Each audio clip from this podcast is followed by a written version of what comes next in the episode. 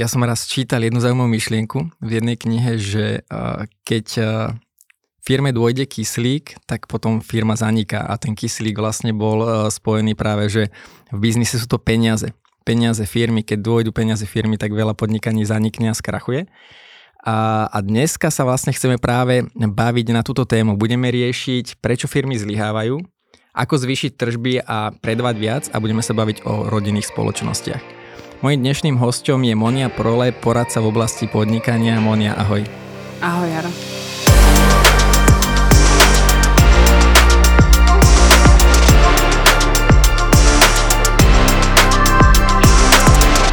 Ty si nielen poradca, konzultant, mentor, ale v podstate si sama podnikateľka. Ja mám najradšej rozhovory s ľuďmi, ktorí, ktorí teda sú, není teoretici, ale sú prakticky zameraní, čo je aj tvoj prípad, lebo nielen ty, že ukazuješ ľuďom, ako dosahovať lepšie výsledky a zvyšovať svoje tržby vo firme, ale dennodenne si sama týmto prechádzaš, to znamená, že si človek, ktorý sa na to je pozrieť úplne inými očami. Uh, my sme sa bavili, že ty každý rok stretneš viac ako 500 podnikateľov. Uh, čo ti to dáva, akú vzorku? Že našla si tam nejaké veci, čo tí ľudia opakujú a čím sa boria a trápia? Tak minimálne, teda na ročnej úrovni je to minimálne tých 500 podnikateľov a teda viac a práve to ma tam fascinuje, že vidím neustále ako keby tie rovnaké vzorce správania a rovnaké chyby. A to je zase ako keby také niečo, že čo mňa inšpiruje, ako robiť moju prácu, ako robiť to poradenstvo, ako skladať hej nejaký môj program. Uh, a teda, keby si mala povedať, tých chýb asi bude strašne veľa, tu bude celá plejada veci, čo, mm-hmm. čo my podnikateľe, nie oni, ale my podnikateľe riešime. Ale keby si mala povedať, že je tam nejaký spoločný menovateľ, že toto sa najviac opakuje, že kvôli tomuto firmám sa nedarí posunúť na vyšší level, alebo nedaj Bože skrachujú kvôli tomuto? Áno, hlavne je to o tom, akože sa im nedarí posunúť na ten vyšší level. Keď sa bavíme o tých malých a stredných podnikateľoch, tak najčastejšie je to, že si všetko robia alebo obhospodárujú sami. Uh-huh. Do istej miery je to aj logické, keď som teda malý podnikateľ, živnostník alebo jednoosobová SROčka, tých financií tam nie je uh-huh.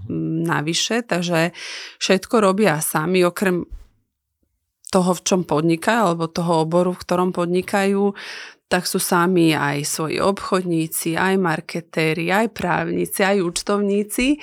A tu si ako keby neuvedomujú, že tú svoju pozornosť a tú energiu, keď dám na všetky tieto oblasti, tak proste málo mi zostáva času, energie na ten obchod, lebo obchod je teda kľúčový, alebo teda ty si povedal, že kyslík sú peniaze a tie peniaze prichádzajú cez ten obchod, tak ehm, to je jedna taká zásadná vec. E, druhá, ktorá zase veľmi s tým súvisí, je proste, že nemajú čas, nič nestihajú ale väčšinou sú to práve podnikatelia, ktorí nemajú žiadny plán, nemajú žiadny, žiadne stanovené ciele, žiadne kroky, ale robia všetko, alebo skôr sú takými tými otrokmi svojich vlastných firiem, že hasia tie, tie uh-huh. požiare, tie operatívne úlohy. A ja osobne vždy hovorím, že majiteľ podniku najviac času má venovať tomu um, rozmýšľať nad tým, ako posunúť tú firmu vpred. Čiže majiteľ je ten človek, ktorý má prednostne záujem, aby sa tá firma posúvala vpred a on je ten, ktorý by mal hľadať tie nejaké nové možnosti, nové príležitosti a prinášať nové nápady a riešenie tých operatívnych úloh by mal nechať na kolegov, zamestnancov. Pre mňa bude táto epizóda možno trošku náročnejšia, lebo veľa vecí, čo popíšeš, ja s tým prechádzam. A, a budem musieť dávať pozor, že čo všetko budem chcieť verejne komunikovať. Ale každopádne je to presne o tom, že ja som napríklad uh, vyrastal na osobnom rozvoji, mám načítaných veľa kníh, navštívil som veľa kurzov, a mám, bol som v určitom období ako taká špongia, že som strašne veľa nasával, ale málo som aplikoval do praxe. A keď som si otvoril firmu, tak zrazu všetko vidíš inými očami. Úplne inak ti to zapadá, že keď, keď to nemáš iba na tých stránkach, ale reálne to zažívaš. A budeme sa baviť dneska napríklad aj o delegovaní. Hovoríš o tom, že vlastne človek, ten podnikateľ by mal riešiť nejakú stratégiu a rozvíjať firmu. A ja som zistil, že ja mám síce výborný produkt, mám super službu, moji zákazníci, keď s niekým spolupracujem, sú extrémne nadšení z toho, lebo často pre nich robím viacej, ako povedzme na začiatku sa dohodneme. Ale presne som si uvedomil, že že nemôžem robiť aj obchod, aj realizáciu a potom ešte nejaké administratívne veci. Lebo jednoducho časovo to není možné. A u mňa to bolo v určitom momente, ešte teraz s tým borím sa tak, že, že najskôr to musíš predať, a potom to musíš realizovať. Ale keď tá realizácia stojí na mne, tak vlastne logicky nemáš čas, kedy riešiť nový obchod. To znamená, že je to úplne začarovaný kruh. A ako z tohto von? Dnešná doba je v tom úžasná, že dnes to podnikanie funguje úplne ináč než v minulosti. Hej, v minulosti sa aj sila, aj veľkosť podniku do veľkej miery merala podľa toho, že koľko si mal zamestnancov. Hej. A my vieme, že, že zamestnanci, alebo mať vlastných zamestnancov, že to je najväčšia nákladová položka. Mm-hmm. Dnes je tá doba úžasná v tom, že my máme strašne veľa freelancerov, proste takých drobných odborníkov, dokonca aj virtuálna asistentka. Hej, napríklad ja využívam tieto služby, že, že ja nemám nejakú svoju osobnú sekretárku, ale mám proste dámu, ktorá sa tomuto venuje a na ňu delegujem takéto operatívne úlohy. Na nejaký počet hodín mesačne, oni presne, majú rôzne balíčky. Presne, ja dostanem ako keby taký výkaz práce, že čo vlastne urobila tento mesiac, alebo koľko je to trvalo a, a, a, a to je akože nejaké vyučtovanie medzi nami. Čiže v tomto si myslím, že je dnešná doba úžasná, že ty môžeš mať externých spolupracovníkov, ale zase výzva je v tom riadení. Tu je zase riadenie úplne iné. Kým ty máš nejakého zamestnanca, ktorý je tu 8 hodín vedľa teba v nejakej kancelárii, vidíš ho, čo robí, hej, je tu stále, tak ehm, proste vieš mu delegovať ako keby tie úlohy neustále takýto spôsob, keď máš externých spolupracovníkov, iný je spôsob fungovania. Ty ako keby musíš mať dopredu aj nejaký plán, hej, že čo budeš delegovať, akým spôsobom, kedy čo má byť hotové. Čiže skôr je to akože také um, ako do istej miery aj projektové riadenie alebo proste také úkolové riadenie. Ale podľa mňa je to úžasná vec, e, že, že si to dokážeme dnes takto využiť a na čo potrebujem, viem si prizvať aj do týmu takýchto ľudí, ktorí sa tomu venujú. Uh, že vlastne platíš tých ľudí od nejakého výkonu úkolu. Aj keď na určitém, určitom momente, keď tých úkonov je veľa, tak možno má zmysel niekomu dať nejaký paušál a dohodnúť sa vlastne, že... Lebo keď platíš stále iba od výkonu, tak v určitom momente sa ti ten, tá služba predraží. Áno. Uh na začiatku som povedala, alebo teda um, komentovala som, že mali, mali strední podnikatelia, ale áno, ono sa to dá ako keby odstupňovať, hej, že kým som ešte v tej fáze toho rozbehu. rozvoja, mm-hmm. rozbehu, um, moja taká skúsenosť je, Jaro, že, že jeden človek alebo jeden podnikateľ v nejakej danej oblasti keď, keď povieme, že tržby okolo 20 tisíc, hej, že 20 do 30 tisíc, to nie je podnikanie, to som si vytvoril Zamestné. sám pre seba pracovné uh-huh, miesto, uh-huh. hej. A uh, keď, keď uh, ideme že ďalej do takých 40-50 tisíc, záleží, hej, naozaj záleží od toho, že akom obore pracujem, ale do tých 40, max 50 tisíc to ešte viem ako tak, vieš, zvládnuť, ale už keď sa chcem ako keby cez túto hranicu presunúť, už potrebujem mať takýchto že spolupracovníkov mhm. stálych, nie zamestnancov, ale kde už nejakú, nejaký objem času budú venovať iba tebe. A keď už ideme k stovke vyššie, tak tam už, už je fakt nevyhnutné rozmýšľať, že naozaj nad niekým, koho si zamestnám a kto bude pri mne stále. Áno, to je presne o tom, že, že ako som hovoril, že ja napríklad som narazil v určitom momente na taký strop, že síce zákazníci sú super spokojní, a, ale nemám možnosť predávať to novým, lebo robím tú realizáciu. A v praxi to znamená, že ty narazíš na nejaký časový svoj strop a ty musíš začať e, veci riešiť cez iných ľudí, lebo to, čo si predtým bola schopná si urobiť na kolene sama a vo výbornej kvalite, lebo často my podnikateľe robíme to, že to, ako to robím ja, tak je najlepšie, a, tak vlastne musí sa od toho odosobniť a že, že nechať, e, nechať e, nielen tú voľnosť tým ľuďom, hľadať tých ľudí, ale aj, aj dať im tie peniaze. Lebo potom je tam to druhé, že, že to bola napríklad jedna z vecí, čo som si uvedomil, že čo som mal načítané, ale v praxi som dostal takú malú facku, že, že není cieľ iba, že zvyšovať tržby, ale pozerať sa na ten koncový profit, ktorý ti vo firme zostane. Lebo mne rástli tržby a ja už som začal, že OK, tak túto budem, vlastne mám túto kolegu na takéto veci, túto na takéto. A ja som trošičku uh, narastli mi tržby, ale mne zrástli výrazne náklady. To znamená, že nebolo to uh, priamo úmerný, na, uh, priamo úmerný výstup a hovorím si, wow, super, tržby mi narastajú, ale potom na konci mesiaca musí zaplatiť tie faktúry a hovorím no. si, do prčizeť, robíš viacej, vyprodukuješ viacej, ale vo finále ti zostane menej vo firme. A potom mi to bolo, že sakra, jasné, ale veď to není iba o tom, že stúpnu ti o 30% tržby a mm, máš viacej času. Môžeš, mm-hmm. Určite aj takéto finančné plánovanie. Veľmi často vnímam, že ľuďom chýba, alebo teda nevedia sa pozrieť e, správne na tie financie. Takže toto, toto je tiež jeden z takých Um, ja osobne si myslím, že, že už na začiatku toho podnikania je nevyhnutné mať nejaký aj finančný plán, e, nejaký odhad teda nákladov a presne si povedať, že čo ja musím urobiť preto, aby som to zarobil, alebo teda, aby mi tie peniaze aj prišli. Čiže keď idem do toho, že chcem príjmať nejakých zamestnancov alebo teda návyšiť si tie svoje náklady, tak e, musím si to vedieť aj prerátať, že či mi to vychádza uh, to máš pravdu, že, že vyššie obraty automaticky neznamenajú, že vyš, viac peňazí mi zostáva.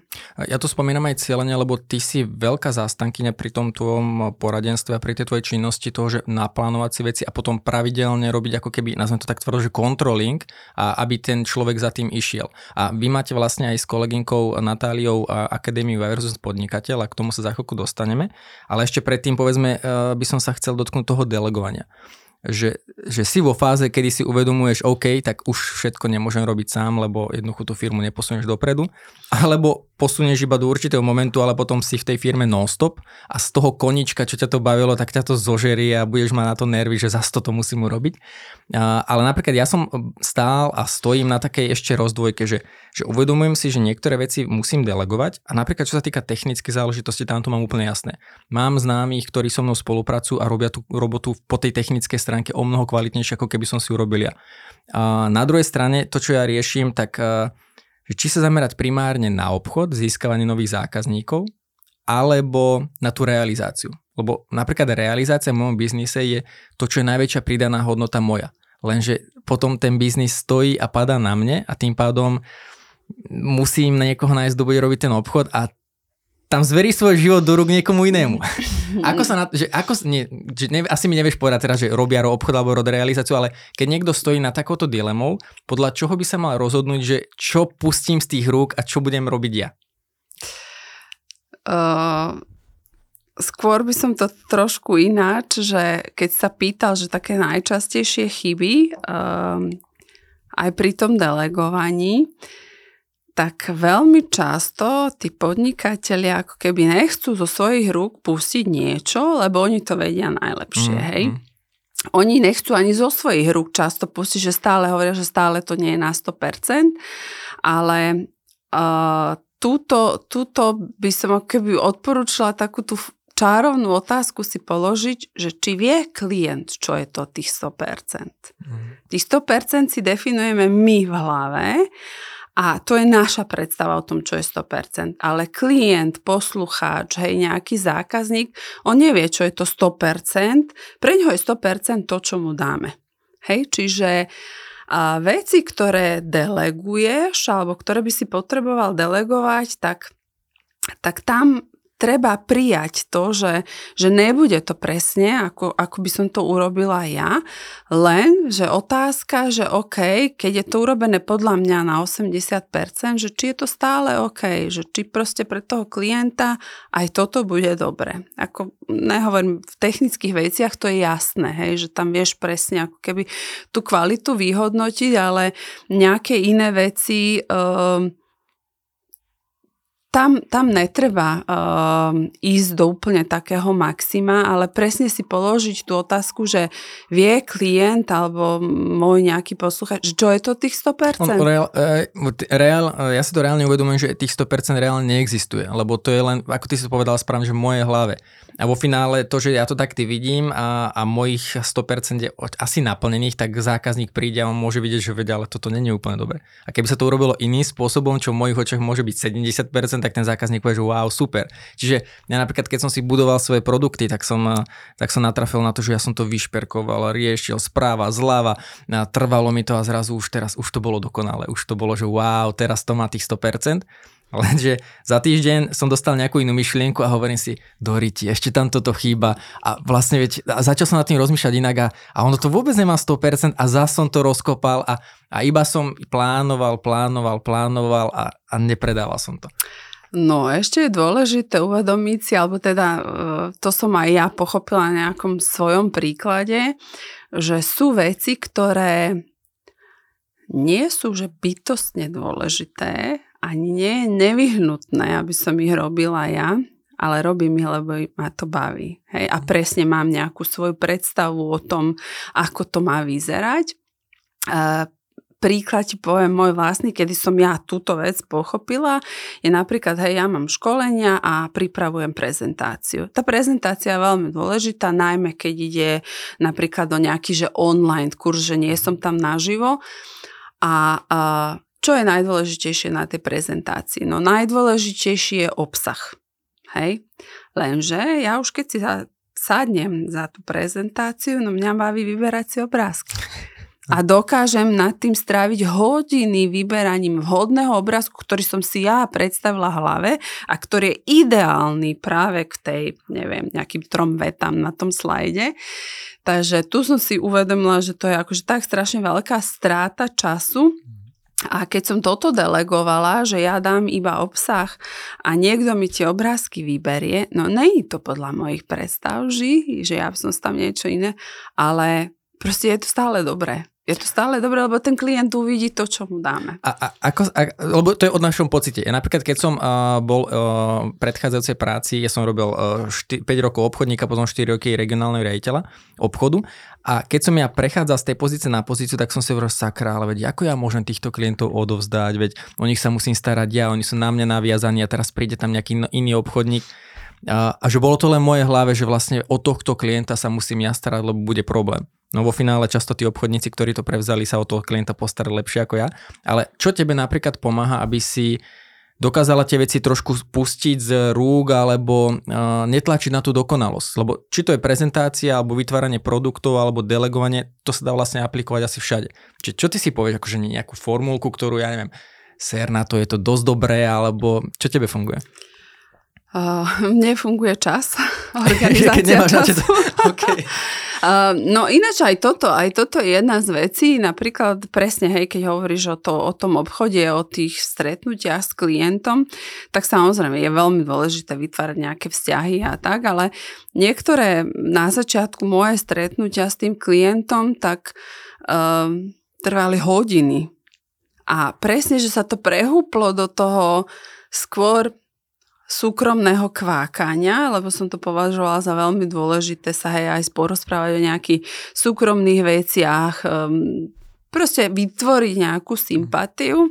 Čiže nemôžem robiť iba biznis s nima. Presne, presne, ale toho času vlastne všetci máme rovnako 24 hodín, ale tá práca, keď, keď sa zvyšuje, tak uh, jednoducho, ak sa bavíme o obchode, uh, obchod aj s nejakým pokecom, nadviazaním nejakých sympatí je u mňa stanovený do 60 minút. Hej?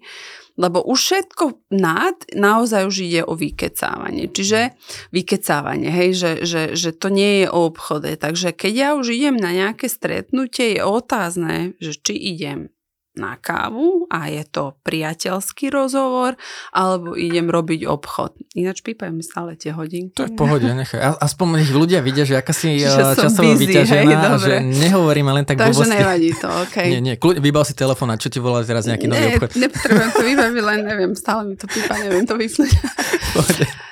čiže čiže mne naozaj pomáha veľa, veľmi veľa ako ten čas, to časové obmedzenie. Vlastne už si to nemôžeš dovoliť viacej naťahovať. Nemôžem si to dovoliť ani viacej, ale aj tí klienti sú rôzni. Hej, niekto naozaj, že, že by veľmi veľa rozprával sa a, a vie to sklznúť fakt, že do, do, do proste takého neefektívneho um, a tam je ešte aj iný pohľad, napríklad ja ti poviem moju skúsenosť. E, často inak tento podcast je taký, že taká spoveď, ja tu otváram veci, ktoré by som nemusel ani verejne hovoriť. A ja keď som asi tak pred, ja neviem, to bolo možno 8 rokov dozadu, mal jedného zákazníka, ku ktorému som chodil vlastne, že sa o neho starať a, a robili sme pravidelné návštevy, či je spokojný a robí z toho nejaký zápis zo stretnutia a podobne ja som to vnímal ako obrovskú prídanú hodnotu, že wow, že ako tento zákazník, on ho mám postarané, chodím k nemu často a podobne. A potom sa mi dostalo e, z iných, z iných e, úst cez nášho technika, ktorý tiež chodil do tej firmy, tak, tak e, hovorí, že že no stretol som tú pani, s ktorou teda jednáš a že nechoj tam tak často. Že ona normálne mi tak akože medzi rečou povedala, že ju to strašne obťažuje, že ona potom, že nemá čas riešiť svoje práce, že ju tá hodina navyše zabíja a potom dobieha, ale že nebola schopná mi to povedať do očí, lebo mm-hmm. niektorí ľudia akože to nedajú, že nemôžem ho takto, ja neviem, rániť alebo čo. A to, čo som ja videl ako obrovskú pridanú hodnotu, tak zistil som, že toho človeka na druhej strane, on síce vo mne vystupoval voči mne slušne a usmieval sa a prijal ma vždycky na to stretnutie. Lenže v hlave mu bežalo niečo, že ty kokos zase tu teraz hodina zabitého času. Čiže on často aj tí ľudia to vnímajú ešte možno ten čas vyhodnocú produktívnejšie ako my. No samozrejme, hej, záleží na tom, že s kým sa stretávame, kto sú teda tí naši klienti, ak sú to fakt akože pracovne vyťažené osoby, tak, tak naozaj ako také, také, ja neviem, nepísané pravidlo naozaj na tie stretnutia je do 60 mhm. minút, 45 až 60 minút, že, že vybaviť to proste efektívne, ale zase sa dostávame, že, že je dôležité aj vedieť takú, takú základnú typológiu ľudí, že ako mm-hmm. fungujú, čo mhm. potrebujú, lebo sú proste typy ľudí, ktoré sú zamerané na výsledky mm-hmm. a ich na tom stretnutí alebo z celého toho vášho obchodného vzťahu naozaj zaujíma ako keby výpočet, hej, že mm-hmm. toto je plus, toto je minus, áno, čo ja áno, mám z toho. Áno. Čiže tam Uh, investovať veľa času do nejakých že vzťahov, to ani nie je potrebné, dokonca pre nich je to až zaťažujúce. A zase uh, klienti, ktorí sú zameraní vyslovene, že na vzťahy, tak oni budú práve toto potrebovať. Čiže oni nebudú veľa rozmýšľať alebo mm, nebude to stretnutie o tom, že OK, každý krát, že dobre, plus minus, čo ja mám z toho, ale oni vytvárajú proste s tým obchodníkom vzťah a pre nich je to dôležité. Oni vedia byť aj veľmi lojálni, hej, roky uh, tomu danému obchodníkovi, bez ohľadu, že aj niekedy sa zvýšia ceny a možno niekto by prišiel iný s výhodnejšou ponukou. Čiže treba aj, aj, aj tých klientov vedieť trošku, Odhadnú. áno, trošku rozanalizovať a um, odhadnúť, že čo, čo sú tie jeho potreby. No, pôjdeme na tú akadémiu versus podnikateľ, ale keď hovoríš o typológii, tak akože nehovoríte nič nové, lebo vy to tam riešite, ale ja som si naštudoval viacero, navštívil som kurzy o typológii, načítal som si, ale toto je jedna z úžasných knížiek, ona je veľmi ťažko sa dá zohnať. Uh, vidíš, rovna na vrchu bola. Uh-huh. Osobnosti plus. Ja neviem, či máš čas čítať, ak áno, tak si ju kľudne požičaj. No, požičam Ja som mu raz určite. dal všetkým mojim obchodníkom ako darček. Neviem to teraz, ja sa potom ľudí nepýtam, či to čítali, lebo vieš, ako je to také blbé, že dáš to ako vianočný darček a ten človek ti povie, oh, OK, 3, 3 roky som to mal v poličke. Ale je to úžasná malinká tenočká kniha a pre teba to nebudú nové veci, ale zaujímavý, akým spôsobom tá autorka o tom povedala. Takým, popísala tie, tie vtipné veci a uh-huh, uh-huh. že krásne sa dá navnímať e, každý, každý človek. Určite, ak budeš mať priestor, fúkneš to dobre, rýchlo, ale výborná dobre, kniha. Dobre, ďakujem. Tých uh, typológií osobností je viac. Uh-huh. Uh, záleží kto s čím, ako pracuje, tak uh, my máme nejaký svoj systém e, na vyhodnotenie, taký základný, ktorý sa dá uplatniť na celej firme a kde vidíme, hej, že aké sú ich slabé stránky, e, v čom sú zase dobrí a vieme ten tým potom poskladať tak, aby to bolo, aby to bol silný tým, hej, aby sa hlavne pohybovali e, všetci v tých svojich silných oblastiach a tým pádom, ako tá firma dokáže oveľa lepšie raz. Ale tých, tých akože spôsobov na vyhodnotenie uh, osobnosti je viac, záleží na tom, že čo toto je taký zistiť. ten pre mňa akože naj, najznámejší, neviem osobne, akože, lebo sú ako cholerik, flegmatik, sangvinik, eh, melancholik, potom je žltá, modrá, červená, Áno. zelená. Akože toto ve, veľmi je spojené s touto typológiou, ale uvidíš, um, myslím si, že pre teba to bude zaujímavé čítanie. Uh, ale teda poďme sa posunúť k tej vašej akadémii, lebo tým, že vy uh, každý rok a tým pádom aj každý deň stretávate s Natáliou obrovské množstvo podnikateľov, vidíte, aké výzvy riešia, a aké problémy, kedy sa im darí napríklad posúvať ten biznis dopredu, kedy napríklad naopak stagnujú alebo uh, im firma upadá. Uh, čo riešite presne na tej akadémii um, po obsahovej stránke? Čo ten podnikateľ, ktorý sa do tej akadémie prihlási, čo dostane? Mm, skôr by som to povedala ináč, že my riešime podstate akože e, tá akadémia je dlhodobý program, e, ktorý je rozdelený na 6 mesiacov. Máme že 2x6 mesiacov. Stretávame sa raz mesačne, vždy e, dva dní, vždy sú to teda moduly, sú zamerané na nejakú konkrétnu tému. Začíname teda úplne hej nejakou organizačnou štruktúrou, kompetencie, delegovanie, postupne hej plánovanie, organizácia času a potom sa aj pre presúvame vyslovene k financiám, k plánovaniu, bavíme sa aj o tom, prečo nie je účtovník ako účtovník, ako porozumie tomu účtovnícu, že čo je, aký je rozdiel medzi nejakým bežným cash flow, ktorý vidíme na bankovom účte a, a proste tým účtovnícom, samozrejme, hej, aj, aj nejakých právnych vecí sa dotkneme. Čiže každý modul je zameraný na niečo iné. Čo je však zaujímavé, že čo sa nám osvedčilo ako veľmi dobré, ty si to aj na začiatku spomínal, že aj na tú akadémiu, hej, väčšinou sa hlásia ľudí, ktorí, ľudia, ktorí radi študujú a radi sa vzdelávajú a majú množstvo nejakých kníh uh, už za sebou prečítaných. A stále nič. A, a, a stále nič. A náš program je vyskladaný tak, že okrem tej vzdelávacej časti, hej, že, že je nejaký, nejaká téma, ktorú rozoberieme, hneď na mieste, na tom module si to ako keby premietajú do tej svojej vlastnej firmy a odchádzajú e, z modulu s takým záväzkom, že čo budú robiť tento mesiac, čo idú aplikovať do praxe. Hej? A o mesiac, keď sa vrátia, tak e, prvé, čím začíname, OK, čo sa vám podarilo, čo sa vám nepodarilo, aké výzvy ste riešili. Čiže je to spojené vyslovene aj s takým tým mentoringom, eh, ktorý robíme s Natáliou a tí ľudia sú aj neustále s nami v nejakom kontakte. Zaujímavé že na začiatku robíme uh, ten, ten test. My používame teda disk test, tak to ja, môžem Aha, povedať, okay. že disk test, že, že vlastne či sú skôr zameraní na tie výsledky, alebo sú to skôr ľudia, ktorí sú zameraní na vzťahy. A po tých šiestich mesiacoch je presne vidno, že pod tým našim vplyvom, ako tí ľudia sa menia a začínajú sa orientovať na výsledky.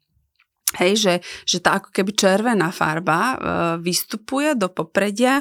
Prečo? Lebo podnik, podnikanie je o, o peniazoch. Uh-huh. Hej? Ten kyslík my potrebujeme v tej firme mať. A to uh, môžeme mať, keď jednoducho ja som zastanca, si sám povedal, že plánov, cieľov, eh, krokov, ako, ktoré musíš robiť, aby tie výsledky prišli.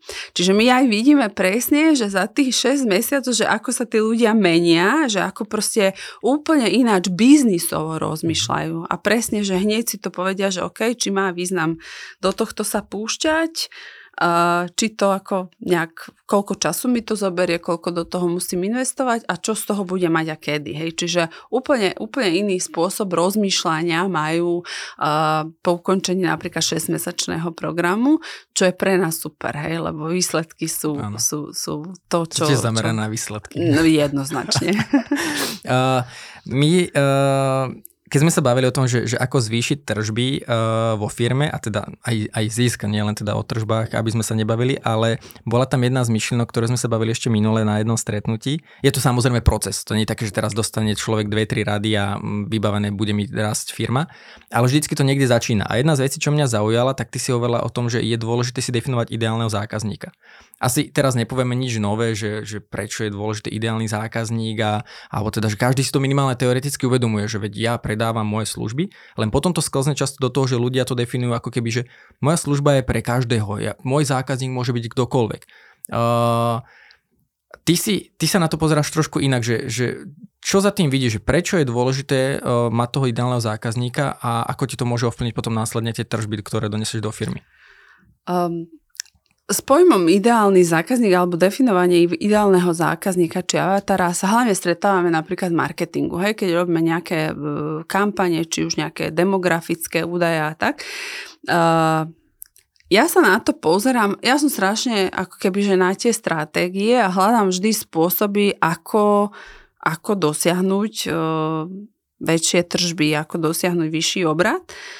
A ja keď sa pozerám na toho ideálneho zákazníka, tak keď si ho definujem, či je to už nejaká konkrétna osoba alebo firma, tak to také kľúčové, čo je, tak ja sa pýtam, OK, ale kde ja môžem nájsť takéto firmy alebo takéto osoby, kde ich môžem mať, nájsť najviac na jednom mieste. Poviem príklad.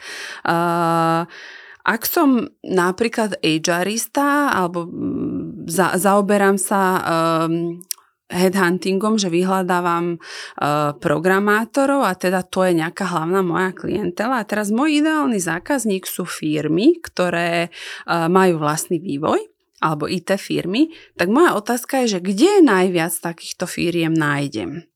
Hej, často sú to rôzne výstavy, hej, uh, záleží v akom odvety ja poviem svoj príklad, že ja som hej zo zábavného priemyslu, tak napríklad v, v Londýne raz do roka býva takáto výstava zábavného priemyslu a dnes je tam neviem, viac ako 80 firiem sú firmy, ktoré majú svoj vlastný vývoj. Čiže ak ja chcem získať takéhoto zákazníka, tak ja investujem do toho, že pôjdem tam a pôjdem tam proste sa zoznámiť, proste získať nejakých klientov. Čiže to je jedna vec, že kde ich nájdem. Ale druhá vec, kde, ktorú často vidím, že um, napríklad, že čo, čo číta môj ideálny klient.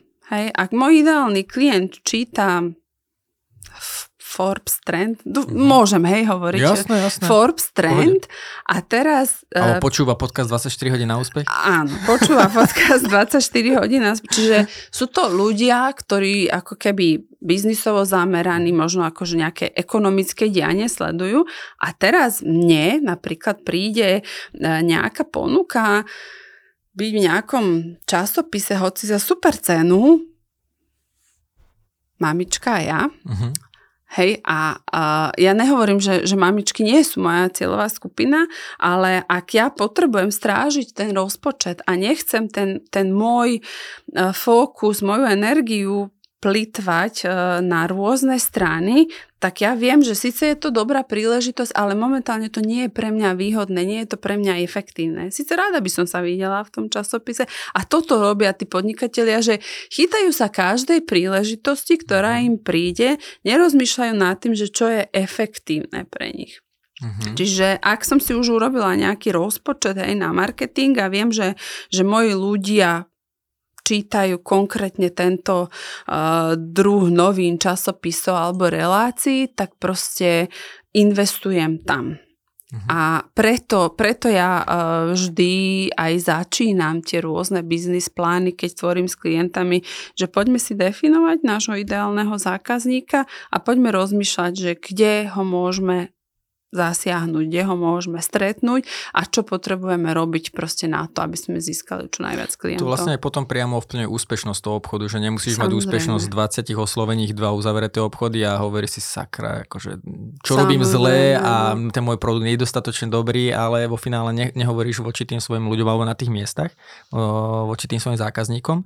A ono, môže to byť lákavé, lebo keď ťa osloví, a teraz dúfam, že neexistuje časopis Mamička a ja. Ježiš, neviem. To je jedno.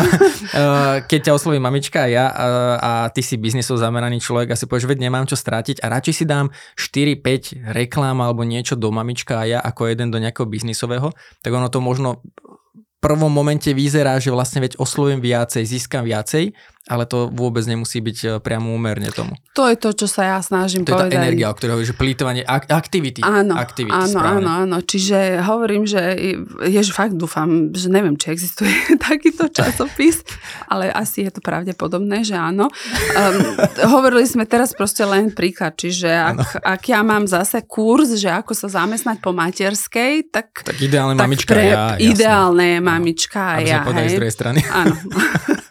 takže, takže preto, preto ja stále aj na tej akadémii my učíme tých podnikateľov zamerať sa na výsledky mm-hmm. a vždy rozmýšľať nad tým, že čo je pre mňa proste efektívne, čo ja z toho môžem mať alebo budem mať a či naozaj sa oplatí chytať sa každej jednej príležitosti. Uh, to si myslím, že je veľmi zaujímavý podnet, ktorý bežne ľudia nezvažujú a Vyzerá to tak, ja som to rýchlo ťukol, že mamička ja asi neexistuje, ale existuje veľmi podobný názov, ale netrafili sme ho dobre. Dobre.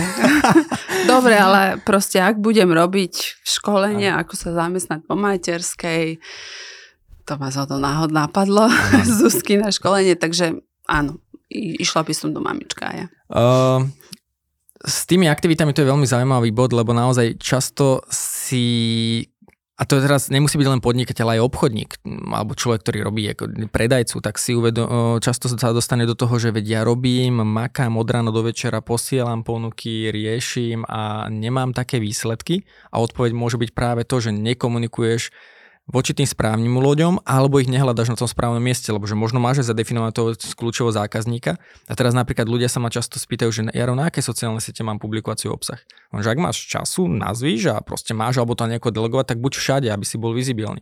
Na druhej strane veľakrát my menší podnikatelia riešime to, že nemáš času, nazvíš, nemáš toľko rozpočtu, aby si mohla zaplatiť, že nech sa ti všetci o to starajú a musí si vybrať, kde ten primárny fokus budeš riešiť. A to je presne o tom, že, že ja neviem, keď si zameraná na to, že predávaš firmám a tvoja celovka sú riaditeľa firiem, tak ti poviem, že nerozmýšľaj nad ničím, buď na LinkedIn, rieš LinkedIn, rieš tam príspevky a, a netráv toľko času napríklad na Facebooku. Alebo naopak, keď si B2C zameraná, tak možno ten Facebook bude, bude, bude ideálny.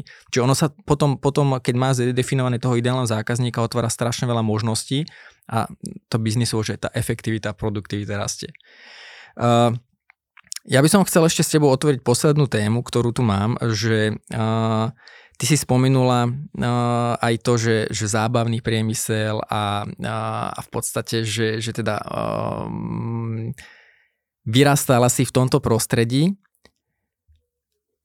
Ty vlastne si od malička bola súčasťou podnikania. A tvoja taká najväčšia srdcovka je, že sa venuješ rodinným firmám a rodinné firmy sú vlastne niečo, čo, čo je pre tvoj biznis také, také špecifické zameranie. A, a práve to spojené s tým, že ty odkedy si bola malé dieťa, tak si videla, ako rodičia podnikajú, si bola súčasťou toho procesu už od začiatku. A, tak možno povedz, že, že ako si sa dostala k tomu, že rodinné firmy je to, to vlastne zameranie tvoje, to primárne. Mm, tak ako je to, je to moja srdcová záležitosť práve preto, lebo prešla som si, hej. Ja som celý život od malý, ja neviem, odkedy viem o sebe, v podstate hýbala som sa v tom rodinnom podniku. No a ja som prišla na Slovensko, keď, keď vlastne v 92. Keď, keď bola občianská vojna v Juhoslávii a celý ten podnik, ako môj otec podnikal ešte aj, aj e, v bývalej Juhoslávii, len proste ako ten vojnový stav, keď bol, tak prišli sme len s tým, čo bolo vo vačku. A, a môj otec na Slovensku rozbehol to podnikanie od úplnej nuly. Hej, na začiatku samozrejme všetko riešil sám a, a vybudoval to naozaj do nadnárodného holdingu. No a mm, od malička som sa pohybovala v tomto prostredí, ale už potom počas e, vysokej školy som ako aktívne aj začala tu pracovať a tým, ako tá firma rástla, mm, ja by som povedala, že otec to riadil tak intuitívne. Hej, že podľa toho, že aké on mal skúsenosti, čo jemu fungovalo. Lenže za, za tie roky uh, aj potreby trhu, aj trh samotný sa menil uh, pod vplyvom globalizácie, internet, IT technológie. A tu som, tu som videla ja, že ja, ne, ja som nebola schopná prejsť všetkým, čo si prešiel môj otec, ale do mnohých uh, situácií, úloh som proste akože proste skočila do vody a musela som to riešiť. A e, cítila som vždy nejakú potrebu, že, že potrebujem sa ako keby že vzdelávať. Hej. A ja naozaj tak ako ty mám veľmi rada vzdelávanie. A mm, otec nemal čas sa mi, sa mi venovať nejak, čiže všetko som sa učila sama za chodu. A v rodinnom podniku je veľmi dôležité mať nastavené proste jasné pravidlá. Ja som nikdy nemala, že, že som bola nejak zvýhodnená, naopak, na mňa boli vždy oveľa vyššie nároky, ja som musela ísť príkladom a, a proste aj keď som nejakú chybu urobila, hej, na, na jednej strane akože tí zamestnanci ma vnímali, že OK, že to je uh, dcéra majiteľa, čiže nič mi nedarovali, a ešte keď som nejakú chybu urobila, tak akože to bolo, mhm, zaplatila som za mhm, to ešte viac. Takže um, preto je, preto je ako rodinné podniky si mojou srdcovou záležitosťou, lebo naozaj tie deti, keď prídu už do rozbehnutého podniku, nemajú šancu proste prejsť všetkým, čo prešli ich rodičia. A um, často sú tie deti vyštudovali hej nejakú odbornú školu. Podľa toho, hej, aký máme rodinný podnik, či to je príklad príklad poviem, že ak syn alebo dcera vy, vy, vyštudoval nejakú chemickú fakultu, lebo je proste to dôležité pre ich podnikanie, tak oni nemajú ani tie také základné manažerské ano. E, vzdelanie, už vôbec nie zručnosti a pritom viesť nejaký podnik, proste byť podnikateľom, viesť ešte rodinný podnik si pýta neuveriteľnú škálu manažerských zručností a toto považujem za veľmi dôležité. Preto, preto aj ja vždy apelujem, že, že tí nástupcovia, tie deti, že mali by si prejsť ešte alebo mať svojho nejakého mentora alebo nejaké uh, dodatočné vzdelávanie.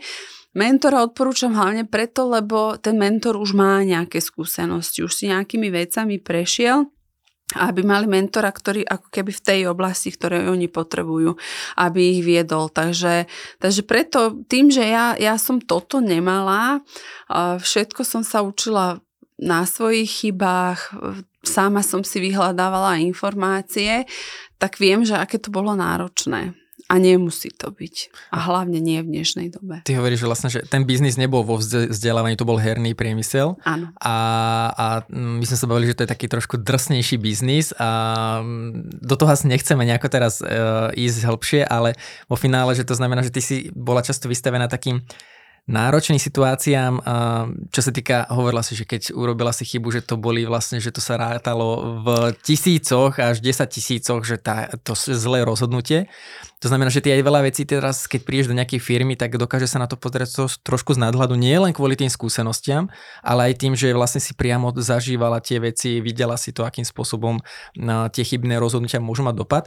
A otázka, že to znamená, že ty teraz tým eh, aj rodinným firmám pomáhaš nielen to, že ako zvládnuť tú súčasnú situáciu, neviem, ako zvýšiť tržby, ako zabezpečiť, eh, eh, rozumieť tým financiám v podniku a ako zabezpečiť produkt, produkciu v tom podniku, ale že ty vlastne už pripravuješ aj tých nástupcov, tie deti, ktoré prípadne sa majú zapojiť v nejakom veku už do tej firmy, že ako odovzdať o pár rokov to, to žezlo? No, keď sa bavíme o tých rodinných firmách, tak ono sa to všetko tak, že prelieva. A väčšinou tie mladé generácie, oni majú už, už trošku iný pohľad na to podnikanie. Najčastejším takým príkladom je, hej, že treba budovať brand a investovať napríklad do marketingu, čo tá staršia generácia ako keby To teraz nechápe, fungovalo. Hej, že fungovalo mi to 30 alebo 20 rokov takto, tak tak ja učím tých nástupcov, ako sa na to pozerať cez tie výsledky. Ok, čiže ja som povedal deti, ale to je blbé, akože deti, ktoré už majú možno 25 a, áno, rokov. A potom... Jasne, je to v poriadku. okay. Čiže uh, tým, že, že zase tie deti, tí nástupcovia už prišli do nejakej rozbehnutej firmy, oni nepocítili nikdy alebo neboli na tých začiatkoch, kedy presne, hej, že sa rozhoduje, že koľko som zarobil, ktorú faktúru skôr uhradím, že komu už prešla splatnosť, lebo nemáme tie financie, mhm. či budeme mať na výplaty to, čo riešili napríklad naši rodičia, ale už je tá firma rozbehnutá a nie, nie sú tak výsledkovo zameraní. Mladí ľudia vedia, že treba investovať do marketingu, lebo niekedy v budúcnosti im to niečo prinesie, ale cesta k tým starším alebo k tej prvnej, prvej generácii práve cez tie výsledky. Mm-hmm. Ako, ja ich učím, že ako, proste aj keď je nejaká myšlienka, že majú nejakú myšlienku, nejaký nový nápad, ja to s nimi rozoberiem tak do detailu, že samozrejme cez čísla, cez financie, že koľko to bude stáť, koľko na to potrebujem. Veľmi často to veľmi podceňujú, hej, že myslia si, že to bude o mesiac, o tri a pritom je treba na to veľa viac času. Čiže kedy sa to vráti, kedy z toho niečo budeme mať a, a potom ako keby s takým tým plánom aj s tými financiami, že čo to môže priniesť, môžu ísť za tými rodičmi, za to prvogene niekedy dokonca aj pochopíme, že proste nevychádza to. Hej. Vlastne, že celkom blbosť. Hej, čiže učím ich, ako sa pozerať naozaj cez tie financie, cez tie výsledky, proste byť výsledkovo pochopiť, ja to, mne to otvára, že pochopiť. Vlastne, ano. že vyslovene nielen mm, tú danú vec, ale súvislosti a celkový pohľad, lebo keď to teraz popisuješ, tak ja si viem predstaviť, že tam môže byť celá plejáda nedorozumení až konfliktov, lebo keď sa na to pozriem z, tej, z, tej, z toho pohľadu tej prvej generácie, tak naozaj, že prijať nejaký názor človeka, ktorý uh, nebudoval tú firmu na začiatku, tak často to ego môže byť, čo mi tu ty chceš hovoriť, ja som tu teraz 20 rokov podnikal, vybudoval som to takto bez takých uh, vecí, ktoré ty tu riešiš. A uh, že vlastne nepríjmu tú myšlienku, a na druhej strane ten, ten mladý človek môže prísť a nevie to predať, môže byť tak, že odmietnutý všetko, čo ja poviem, tak všetko je zme, tu zo stola. Presne. A že tam naozaj to môže byť strašne veľa konfliktov medzi tým a pritom e, vo finále každému môže ísť iba o tú spoločnú vec, že, že aby ten, ten podnik prosperoval, len každý to vidí iba svojimi očami. Každý má rovnaký zámer, aby ten podnik prosperoval, len presne Uh, ty si spomenul slovičko, že tá, tá mladá generácia to nevie predať, tak to je to, čo ich ja učím. Lebo oni majú dobré nápady, oni majú veľmi dobré nápady, oni vidia oveľa viac nejakých možností, mm-hmm. než tá staršia generácia, len oni si to nevedia presne, hej, cez tie čísla uh, rozplánovať, tak vidia to veľmi optimisticky. Mladá generácia je veľmi optimistická v mnohých veciach, ale proste keď to začneme úplne um, krokovať úplne do detailu, hej, lebo ja sa vždy pýtam, ok, akože ak je, neviem, od 1 do 10 na 10 je ten náš cieľ, kde sme teraz? Poviem, neviem, na dvojke. OK, čo musíme urobiť preto, aby sme sa posunuli na trojku? Čo musíme urobiť preto, aby sme sa posunuli na štvorku? Koľko nás to bude stať? Koľko nám to bude trvať? A tu pochopia, že OK, že mám síce dobrý nápad, ale nemám vôbec reálnu predstavu, že koľko ma to bude stáť, koľko to bude trvať. Keď toto máme všetko, tak potom si povieme, že OK, čo by nám to malo priniesť, koľko by to malo byť v tých tržbách. A keď už takto majú nejaký nápad do detailu rozplánovaný, a idú za tými staršími ľuďmi, alebo teda za tou prvou generáciou, tak to už je ako keby jasný argument, jasný podklad, kde, kde tá prvá generácia nemá kam ujsť, hej, že proste je to naplánované v číslach, môžu mať nejakú pripomienku, čiže za tú prvú generáciu vždy treba ísť s nejakými nápad, ale ten nápad musí byť odôvodnený a najlepšie cez čísla. Stretáva sa aj s tým, že keď uh, tá prvá generácia chce zapojiť uh, tú, svoju, tú, tú, tú nasledujúcu generáciu a že, že ten, to dieťa jednoducho nechce byť súčasťou tej firmy a že rodič ho tlačí do toho, ty to musíš prevziať a jednoducho to je náš rodinný biznis a musí sa o to starať a to dieťa sa zopre a že naozaj, že chce sa vydať vlastnou cestou, že, lebo to je fakt ako trošku náročné.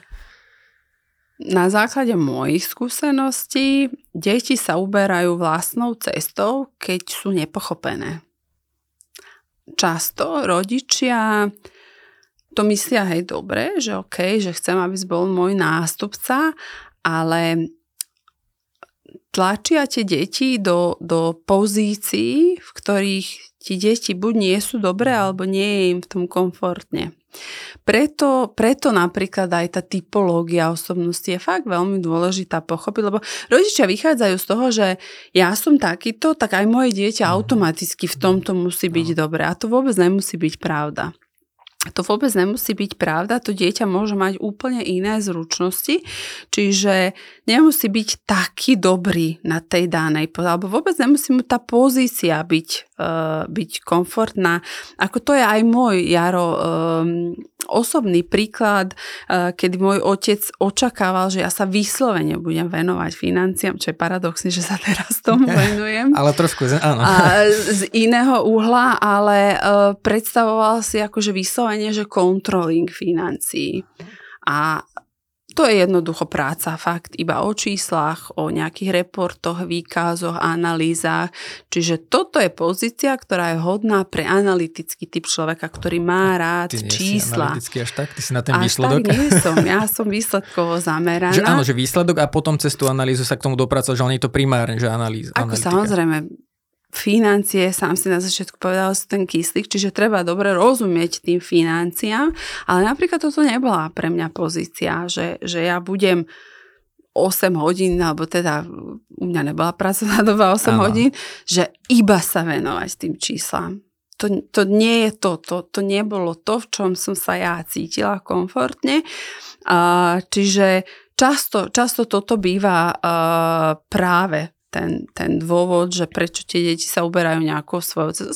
Samozrejme, sú aj deti, ktoré úplne, hej, že zaujíma ich úplne niečo, niečo iné. Uh, nie ten rodinný biznis, hej, často, ja neviem, máme nejaký rodinný biznis, kde, kde vyrábame, máme nejakú výrobu, ale deti sú skôr, že umelecké typy, mhm. hej, takže, takže to je OK, ale uh, ak už dieťa odchádza z rodinného podniku, kde už bol, tak často je to preto, lebo je nepochopené.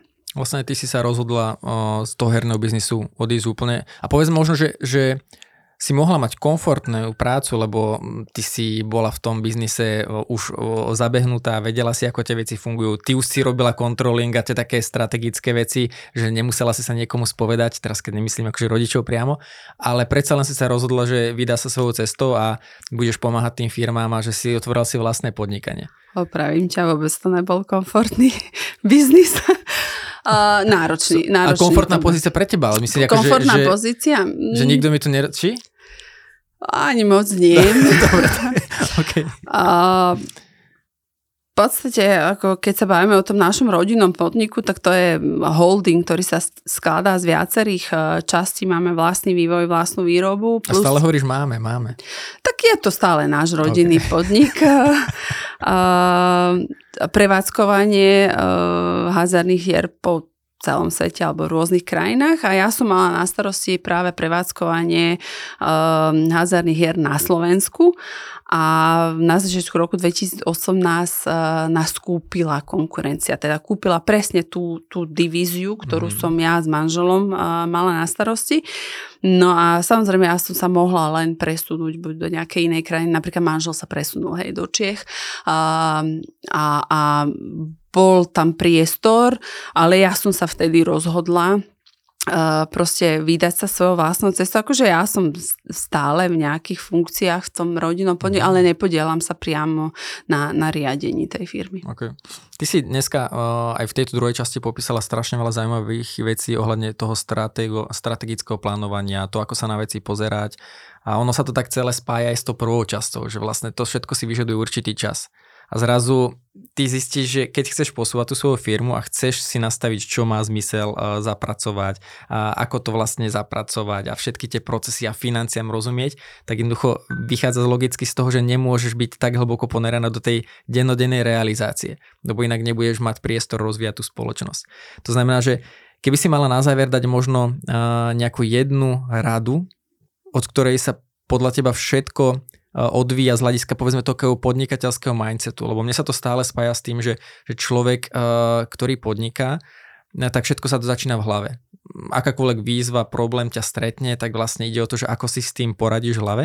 Keby si mala dať za teba jednu jedinú radu, ktorá tebe funguje, ako sa z veci tak akože neposrať a, a, a pozerať sa na to viac pragmaticky a nenechať sa zahltiť tým, že teraz sa nedarí, čo by to bolo?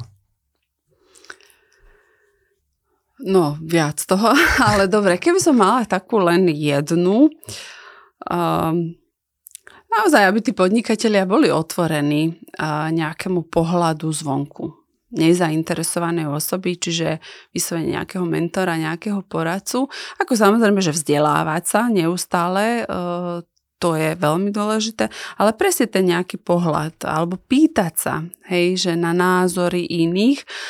Často sú tí podnikatelia, že oni to len vidia nejakými svojimi očami, a nevedia sa vyhrábať z toho, hej, z toho kolotoča, v ktorom sú, ale keď príde niekto, kto je úplne nezainteresovaný, nemá do toho vložené, hej, to srdce, ale pozrie mm-hmm. sa cez nejaké reálne možnosti, aké tam sú, možno cez tie čísla, tak im dá úplne iný, iný impuls. No a prečo, prečo ešte ja odporúčam mať svojho mentora, lebo majiteľia podnikov, oni sú sami svojimi pánmi. Oni sa nikomu nezodpovedajú. Áno. v podstate oni robia tempom, aký chcú, robia čo chcú a kedy chcú. Čiže nie je nikto nad nimi komu by presne, hej, že tie výsledky, áno, že či sa im to podarili, či toto urobili, či niečo nové vymysleli. A práve to je aj úloha toho správneho alebo dobrého mentora, že držať nad nimi taký ten bíč. A toto som si ja vlastne uvedomila, keď som sa pýtala jedného môjho klienta, uh, že, že prečo teda so mnou spolupracuje. Vyskúšala som si to 5 krát prečo. Tak najprv, že lebo odborník a bla bla bla, také také klasické. Áno. A potom už myslím, že to bolo práve pri tom piatom prečo. A viete prečo? No lebo ja keď viem, že vy prídete zajtra, ja som taký efektívny, že to, čo sme sa dohodli, že urobím, hej, že proste, že je nútený. Čiže mhm niekto, aj ten mentor je proste taký ten, tá osoba, ktorá dohliada na to, aby sa veci hýbali dopredu. Takže preto ja odporúčam naozaj mať nejakého mentora a ja sama, hej, že, že proste niekedy nevidím, a tie svoje veci človek najťažšie si vidí. No. Kopec tých úspešných eh, podnikateľov, milionárov zahraničia potom nech hovoria, že vlastne majú Majú. svojich mentorov, aj, aj keď vlastne navonok by sa mohlo zdať z našej pozície, že na čo už ten človek potrebuje mentora, veď ten už má všetko rozbehnuté iný pohľad, úplne že iná inšpirácia, čiže aj ja sama. Aj, síce sa rada vzdelávam, ale niekedy proste tým, že som fakt obklopená tými, tými podnikateľmi, e, proste dávajú mi ten iný impuls, iný pohľad. Aj sa rada pýtam, že ako vidia veci, že čo, čo by ako možno ináč urobili. Takže aj ja sama sa, sa nechám inšpirovať e, inými podnikateľmi, ktorí sú skúsenejší napríklad v nejakých oblastiach. V prípade, že by ťa chcel niekto nakontaktovať, či už ohľadne teda otázok na Akadémiu aj versus podnikateľ, lebo tam naozaj to je proces, ktorý trvá pol roka, že by chcel sa opýtať ohľadne týchto vecí, že ako to funguje, alebo prípadne nejaká individuálna spolupráca s tebou, kde ťa môže zastihnúť, či už nejaký web alebo sociálne siete, kde si najaktívnejšia? Uh, tak na sociálnych sieťach určite som aktívna, aj vlastne ja Akadémia, ja versus podnikateľ nájdu, ale kľudne ako LinkedIn, či Facebook, mm-hmm. Instagram, Dobre. bez problémov. Dobre, Monia, ja dám potom aj do popisu celé tvoje meno, lebo pre ľudí, ktorí ťa možno ešte nepoznajú, tak eh, nebudú vedieť presne, ako sa to píše. Dobre, to bude najlepšie. A, a tým, že vlastne máš aj, že teda tvoje korene sú teda v bývalej Juhoslávii, tak uh, nie je to úplne typické slovenské meno. Tak ja ti veľmi pekne ďakujem, že si bola ochotná odkryť aj časť toho svojho know-how a poradiť nám a malým a stredným podnikateľom, ako sa s niektorými vecami vysporiadať. No by to vydalo úplne kľudne na nejaký celý kurz, ale myslím si, že dneska v hľadiska tých takých prvotných vecí bolo tam minimálne pre mňa veľa takých uvedomení a momentov. Tak ďakujem ti pekne, že si prišla a verím, že ešte niečo spolu podnikneme. Ja ďakujem za pozvanie. Priatelia, ďakujem, že ste počúvali a my sa počujeme zase pri ďalšej epizóde. Ahojte.